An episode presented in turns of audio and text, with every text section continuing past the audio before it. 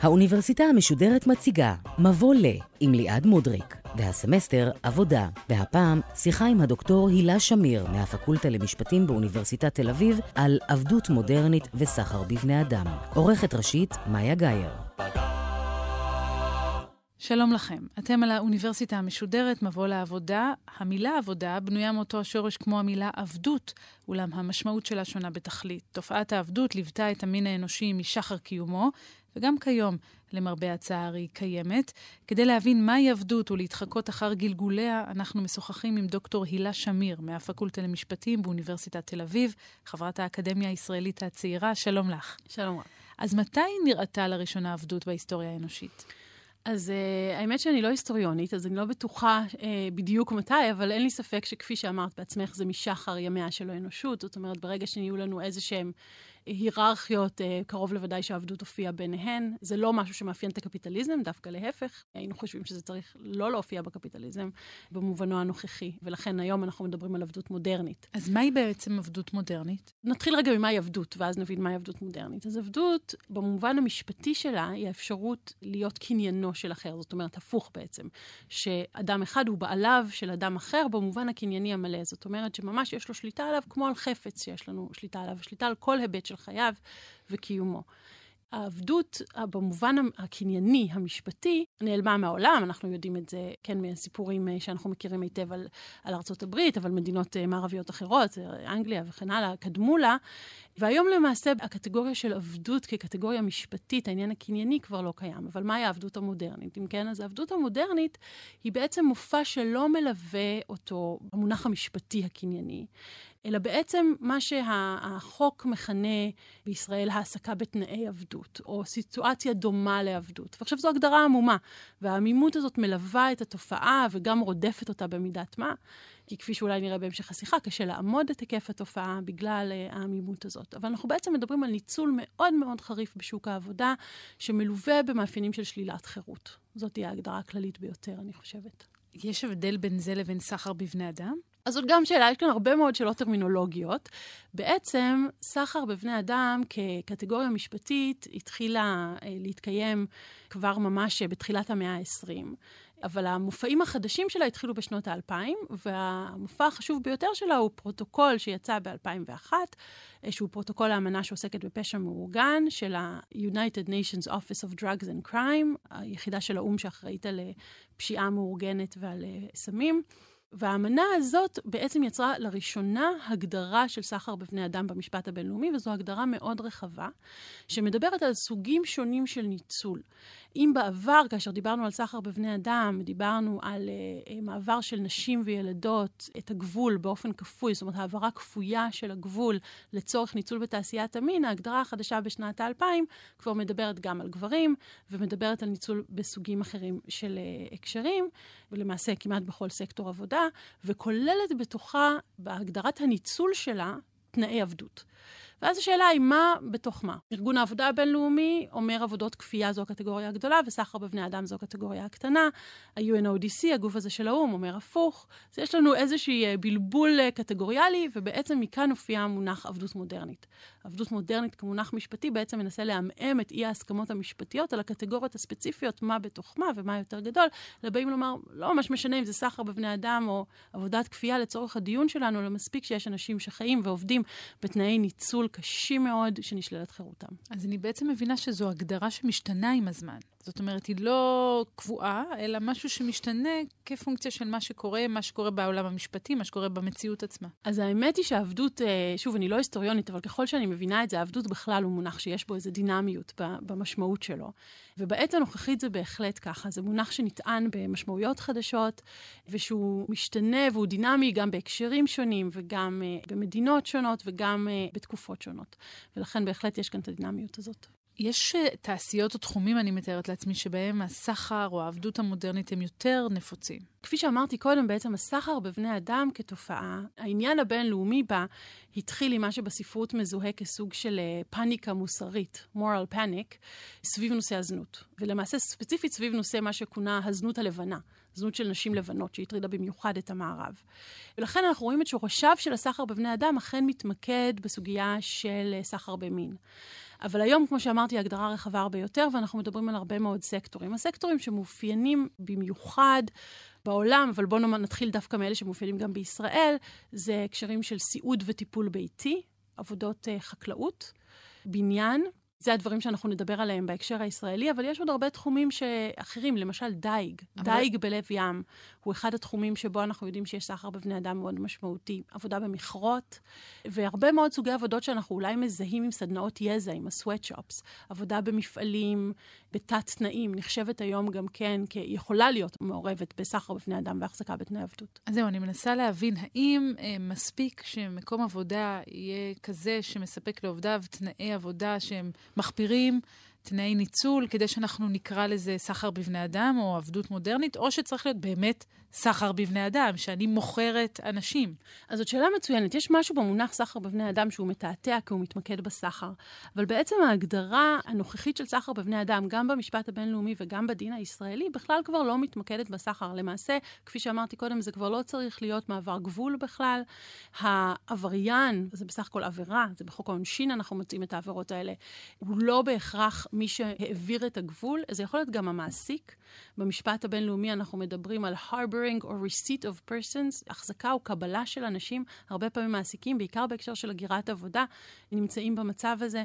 ולכן בעצם אנחנו כבר לא מתמקדים בעניין של למכור ולקנות אדם, אלא גם באמת בהעסקה בתנאים מאוד מאוד חמורים. וסחר בבני אדם ועבדות מודרנית היא בעצם כמו אגד של הפרת זכויות. בהיבט של דיני העבודה, אז העסקה בשעות ארוכות, תשלום פחות משכר מינימום, העסקה בתנאים מסוכנים, גם בתנאי מחיה. זה יכול להיות תזונה לקויה, זה יכול להיות uh, תנאי לינה פוגעניים, גם כמובן בסיכון לחיים, ואלמנט מרכזי נוסף הוא איזשהו היבט של שלילת חירות שיכול להתבטא בכל מיני מופעים, אם זה נטילת דרכון, כן. או אם זו עבודה בצל חוב.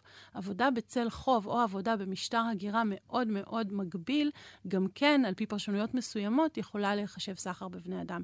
וכאן מתחילה הקונטרוברסליות, בגלל שאנחנו רואים כאן את התפקיד של המדינה כמי שיוצרת הרבה מאוד מההגבלות המבניות האלה, בעיקר בהגירה, כמי שבעצם מצד אחד נאבקת בסחר בבני אדם, ומצד שני אולי אה, נותנת לו יד. רגע, בואי ננסה להבין את זה. כלומר, המדינה, בעצם ההגבלות שהיא מטילה, נניח על מהגרי העבודה, מכניסה אותם למצב שבו הם נאלצים לעבוד בעבודות שאנחנו נגדיר כעבודות של עבדות מודרנית? אז זה קצת יותר מורכב מזה. כשאנחנו מדברים uh, על uh, סחר בבני אדם, כשאנחנו מדברים על העבירה הפלילית, הרבה פעמים הנטייה היא להתמקד באמת באיזשהו עבריין או חשיבה על עבריין שעושה משהו רק קונה ומוכר בני אדם, כן. אבל הרבה פעמים אנחנו מדברים על סיטואציה מבנית, שבה אנשים נמצאים במצב מאוד מאוד פגיע, והמעסיק מנצל את זה, והסוג הניצול הזה הוא לא, הוא מעיד עליו שהוא, כן, זה לא אומר שהוא פחות עבריין, אבל זה כן אומר שגם הוא נמצא בתוך מארג שנוצר אה, באופן רחב יותר. והמארג הזה יכול להיות מחסור בידיים עובדות,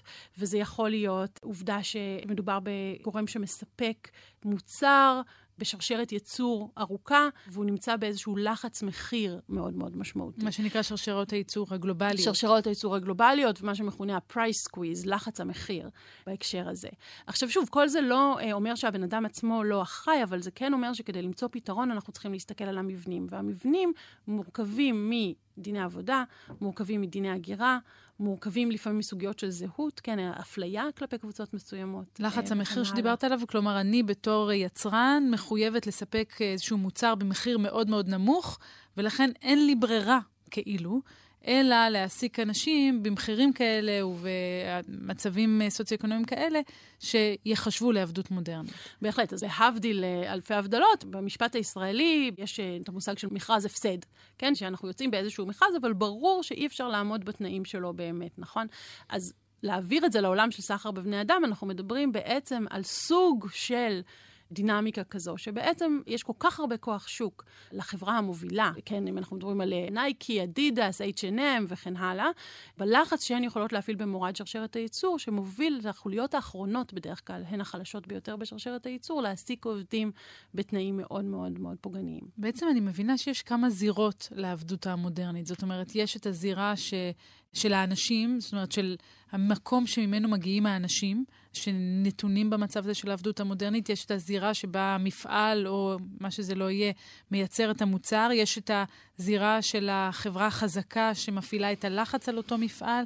יש את המקום שבו הדברים מתרחשים. זאת אומרת, יש פה משהו שהוא באמת אה, מאוד מורכב מבחינה גלובלית, נניח. נכון, ואכן יש כאן אתגר הסדרה טרנס-לאומי מאוד משמעותי, ולכן באמת אנחנו רואים שההסדרה של זה מתחילה במידה רבה במישור הבינלאומי. באופן מפתיע, כמו שאמרתי, זה קורה דווקא בגוף שעוסק בפשיעה וסמים, ולא בגוף של זכויות אדם. יש הרבה גופי זכויות אדם באו"ם ולא שם, וזה קורה באמת בגלל האינטרס המדינתי המאוד חזק להתמודד עם זה בגלל מעורבות של, אה, במקור, של פשיעה מאורגנת. אבל היום, כאשר אנחנו מדברים על סחר בבני אדם, פשע מאורגן הוא יחסית חלק קטן מהתופעה.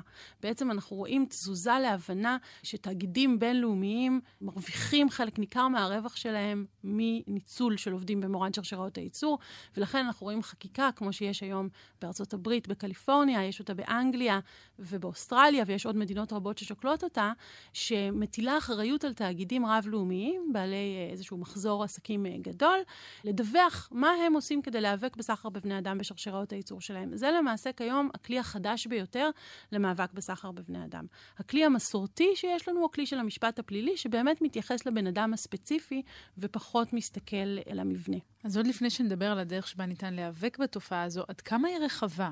זאת אומרת, כמה אנשים נופלים תחת ההגדרה הזו, המטריה הזו, של עבדות מודרנית או סחר בבני אדם? אז גם כאן שאלת המספרים היא שאלה שרודפת את התחום הזה, כי מאוד קשה לעמוד את התופעה הזאת, בין היתר כי ההגדרה כל כך עמומה.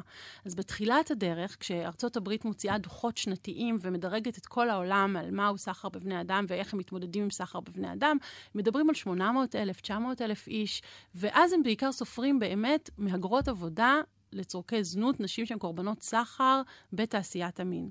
עם השנים המספרים האלה משתנים בצורה כל כך משמעותית ויש כל כך הרבה ביקורת מתודולוגית על העניין הזה שלמעשה הפסיקו לספור. אף אחד כבר לא סופר כמה קורבנות סחר בבני אדם יש. היום מדברים על עבדות מודרנית, כדי לכלול גם את ה-forced labor. אז בואי רגע, לפני זה אולי כן נשמע ניסיון מסוים לספור.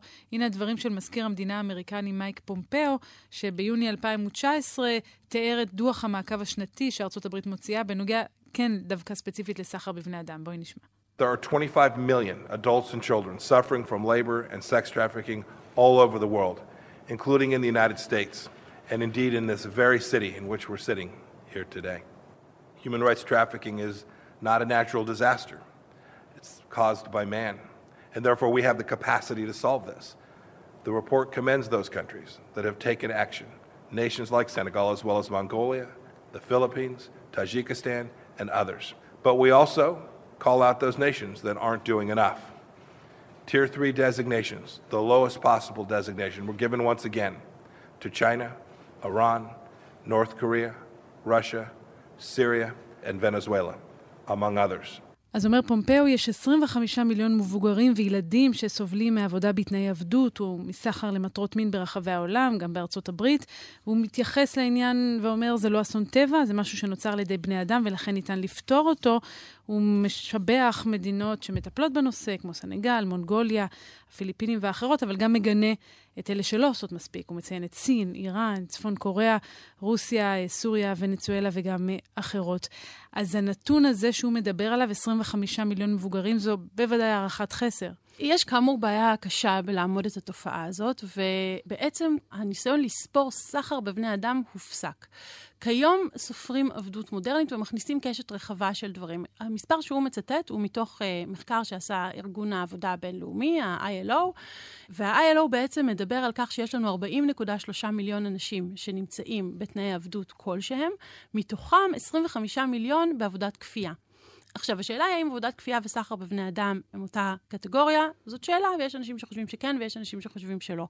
אבל אני רוצה לדבר, לומר משהו ביחס uh, לאמירה הזו של פומפאו ולדוח הזה של ארה"ב. ארה"ב מוציאה דוח מדי שנה ומדרגת את כל העולם כאילו היא הגלובל שרי, ולמעשה מצליחה מאוד בלהביא להפללה של סחר בבני אדם. אז השימוש בכלי הזה של המשפט הפלילי, שיש לי לא מעט ביקורות עליו, אבל השימוש בכלי הזה, ממש כאש בשדה קוצים, מעל 150 מדינות בעולם מפלילות סחר בבני אדם בחוקיהן. מה זה אומר? זה אומר שהן יוצרות עבירה שנקראת סחר בבני אדם, ומענישות עליה בחומרה. אז זהו, רציתי לשאול לגבי הפער בין הגדרת העניין כעבירה לבין האכיפה.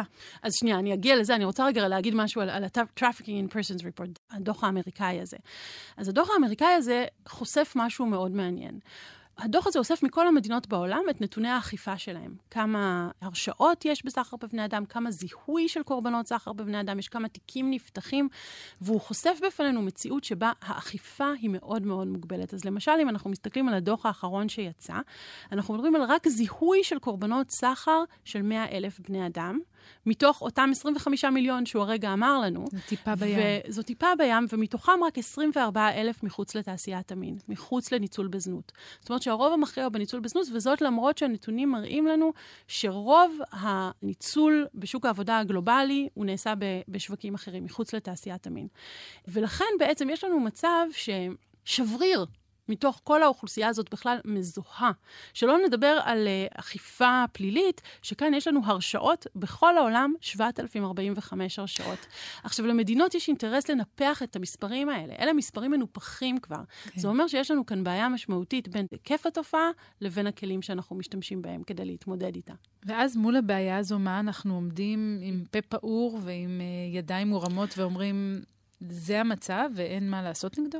אז מול זה יש הרבה מאוד חשיבה מחודשת על הנושא הזה. עדיין הכלי של הפללה שהוא כלי מאוד בעייתי כאן, כי רמת ההוכחה במשפט הפלילי היא משהו שמאוד קשה להגיע אליו בעבירות של סחר בבני אדם. למעשה, בישראל למשל, היו הרבה מאוד תיקים של סחר בבני אדם למטרות זנות. לעומת זאת, מחוץ לתעשיית המין, יש לנו שלושה תיקים ששניים מהם הם תיקי כתות, שזה בכלל לא, לא, לא ליבתו, סיפור לא ליבת העניין, סיפור מאוד שונה, וסיפור אחד של עובדת uh, טיפול ביתי, פסק דין ג'ולני. זאת ההרשעה היחידה, והתיק היחיד למעשה שהגיע להרשעה בסחר בבני אדם בישראל, באמת בגלל הקושי שיש כאן. אז מה עושים למול זה? עושים, אה, ראשית, אני, אני עומדת בראש קבוצת מחקר שנקראת uh, TrafLab, Labor Perspectives to Human Trafficking, גישת עבודה לסחר בבני אדם, שבאמת בדיוק מנסה להתמודד עם זה. נקודת המוצא שלנו באה ואומרת, הכלים שלנו לא עובדים. העולם מתגייס למאבק בסחר בבני אדם, נחתמו אמנות, חוקקו חוקים, מיליוני דולרים נשפכים על התחום הזה בפילנטרופיה מדי שנה, כן. ובכל זאת אנחנו מוצאים את עצמנו עם מספרים כל כך נמוכים. ולכן השאלה היא, אז מה צריך לעשות? והתשובה שלנו היא להתמודד עם זה בצורה מבנית. להסתכל על משטרי הגירה, להסתכל על זכויות עובדים, כולל התארגנות עובדים, להסתכל על אחריות של תאגידים, להסתכל אה, על ההיבטים האלה שמייצרים את הפגיעות של עובדים בשוק העבודה ומפחיתים את כוח המשא ומתן שלהם. בהקשר הזה אני אציין שישראל בהיבט מסוים היא מובילת דרך כאן. ראשית במאבק אה, שלה בסחר בבני אדם למטרות זנות, ישראל היא אחת המדינות היחידות בעולם שניתן לומר שהצליחה כמעט ולמגר את התופעה. למגר את תופעת הזנות? תופעת הסחר בבני אדם למטרות זנות. כי זה, אומרת, זה מפתיע אותי. לא, זה, זה לא, אבל למגר את, את הסחר בבני אדם למטרות זנות, זאת אומרת, הניצול המאוד חריף שהיה כאן בישראל אה, החל מסוף שנות ה-90 ועד אמצע שנות ה-2000, של מכירה וקנייה של נשים, אה, בעיקר יוצאות חבר העמים, מדינות ברית המועצות לשעבר, פחות או יותר הופסק. זאת אומרת, התופעה הזאת, יש לה מופעים קטנים פה ושם, אבל גם בחברה האזרחית וגם במשטרה מדברים על הפסקתה. על ידי אכיפה מאוד על נוקשה? ידי, כאן ישראל מדינה שיודעת לשמור היטב על גבולותיה, כמעט כנראה יותר טוב מכל מדינה אחרת בעולם, ויש לה כוח משטרה אפקטיבי ביותר כשהיא מעוניינת, ואכן על ידי למעשה מערך של אה, סגירת גבולות, גירוש מאוד נרחב של נשים, גם איזשהו מערך סיוע לקורבנות סחר בבני אדם. כן, באותן שנים, שנות השיא, מעריכים שיש כאן... ההערכות הנמוכות של המשטרה זה 3,000 נשים בשנה, החברה האזרחית אומרת 10,000 נשים בשנה.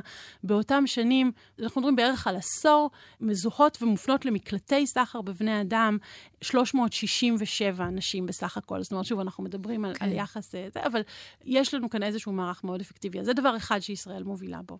דבר שני, הוא תחום אחר, וזה תחום ההסכמים הבילטרליים עם מדינות מוצא, ובאמת זה מתמודד עם השאלה של יצירת חוב מאוד כבד בהגירה.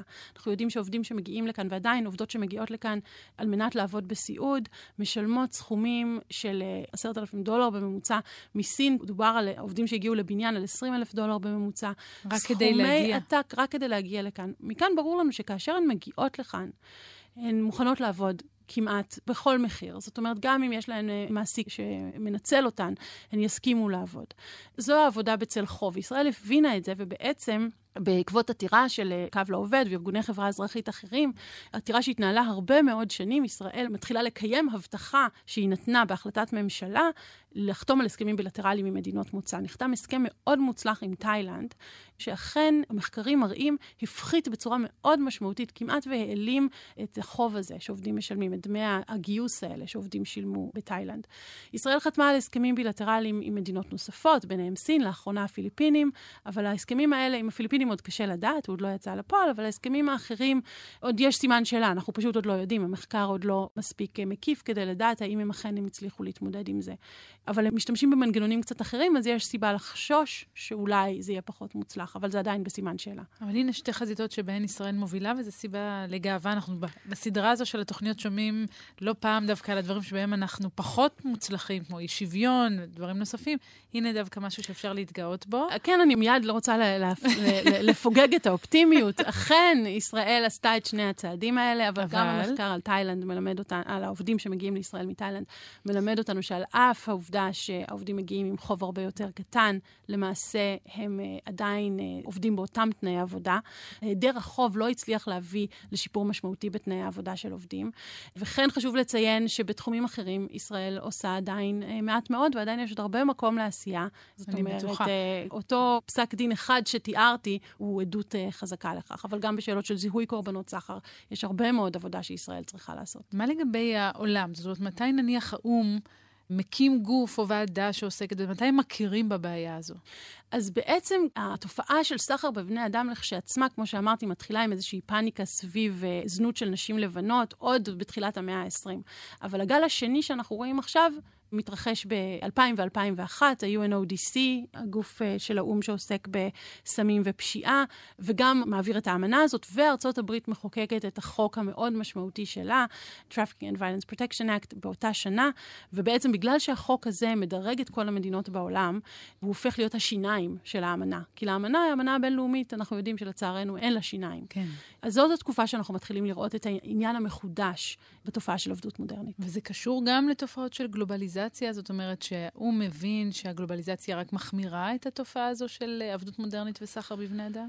אז יש שאלה האם זה מחמיר את זה או לא, אבל אין ספק שאנחנו רואים תופעות חדשות של זה, שלמעשה לא היו כלים משפטיים להתמודד איתם. וחלק מהבעיה נובעת מפערי ההכנסה האדירים, מהפערים הכלכליים האדירים בין הדרום הגלובלי לצפון הגלובלי.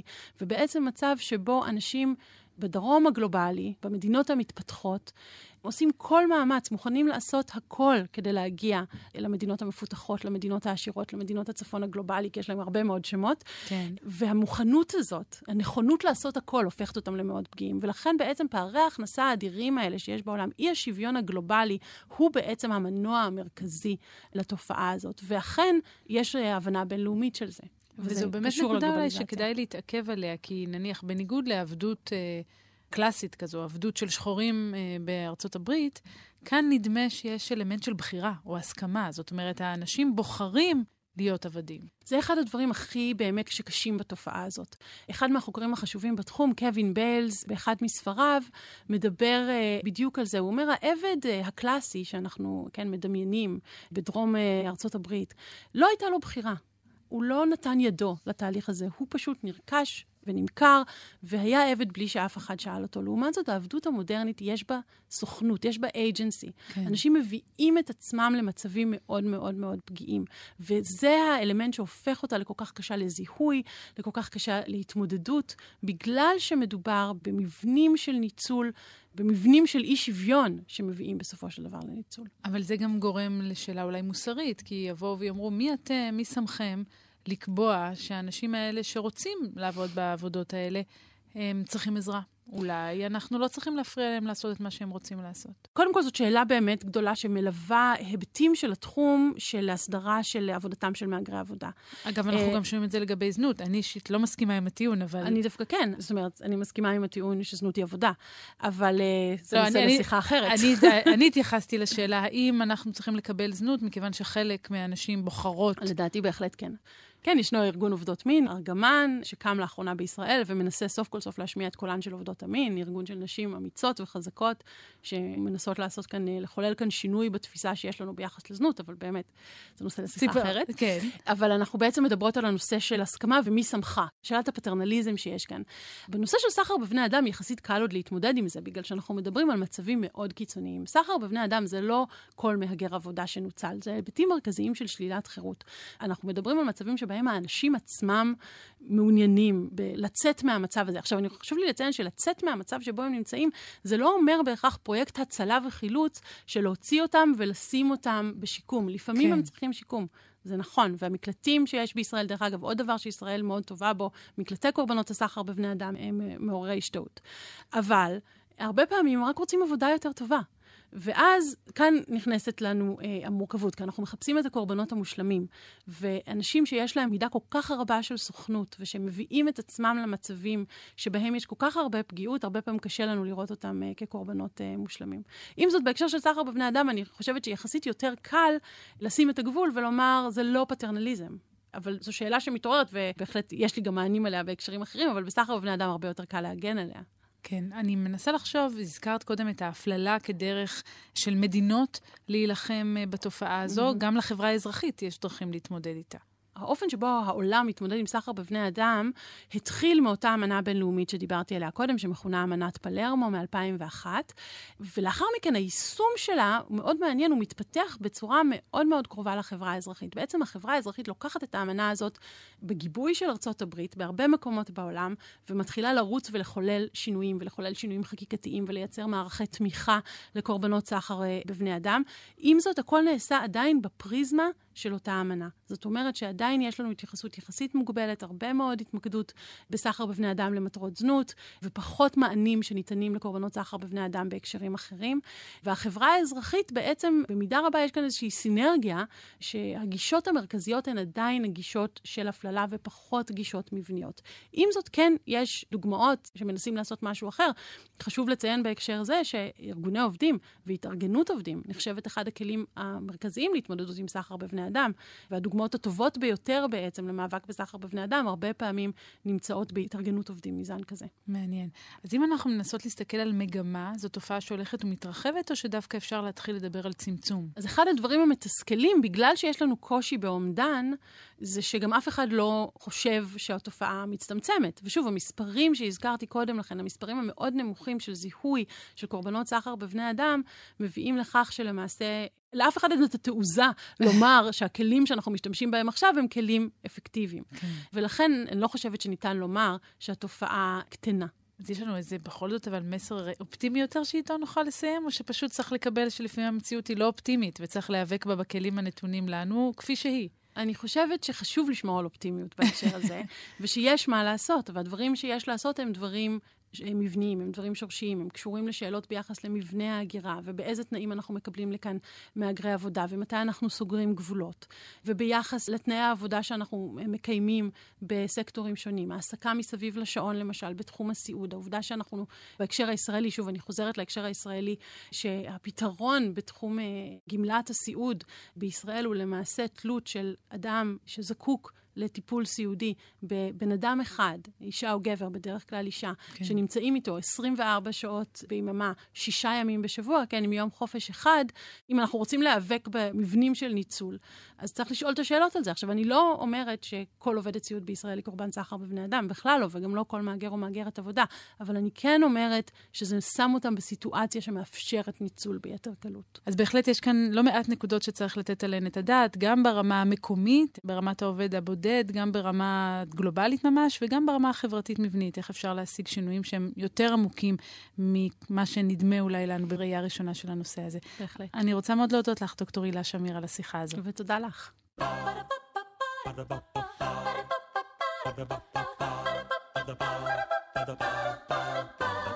האוניברסיטה המשודרת, מבוא ל. ליעד מודריק שוחחה עם הדוקטור הילה שמיר, מרצה בפקולטה למשפטים באוניברסיטת תל אביב, על עבדות מודרנית וסחר בבני אדם. עורכת ראשית, מאיה גאייר. עורכים ומפיקים, עומר עובדיה ונוגה סמדר. האוניברסיטה המשודרת, בכל זמן שתרצו, באתר וביישומון גלי צה"ל ובדף הפייסבוק של האוניברסיטה המשודרת.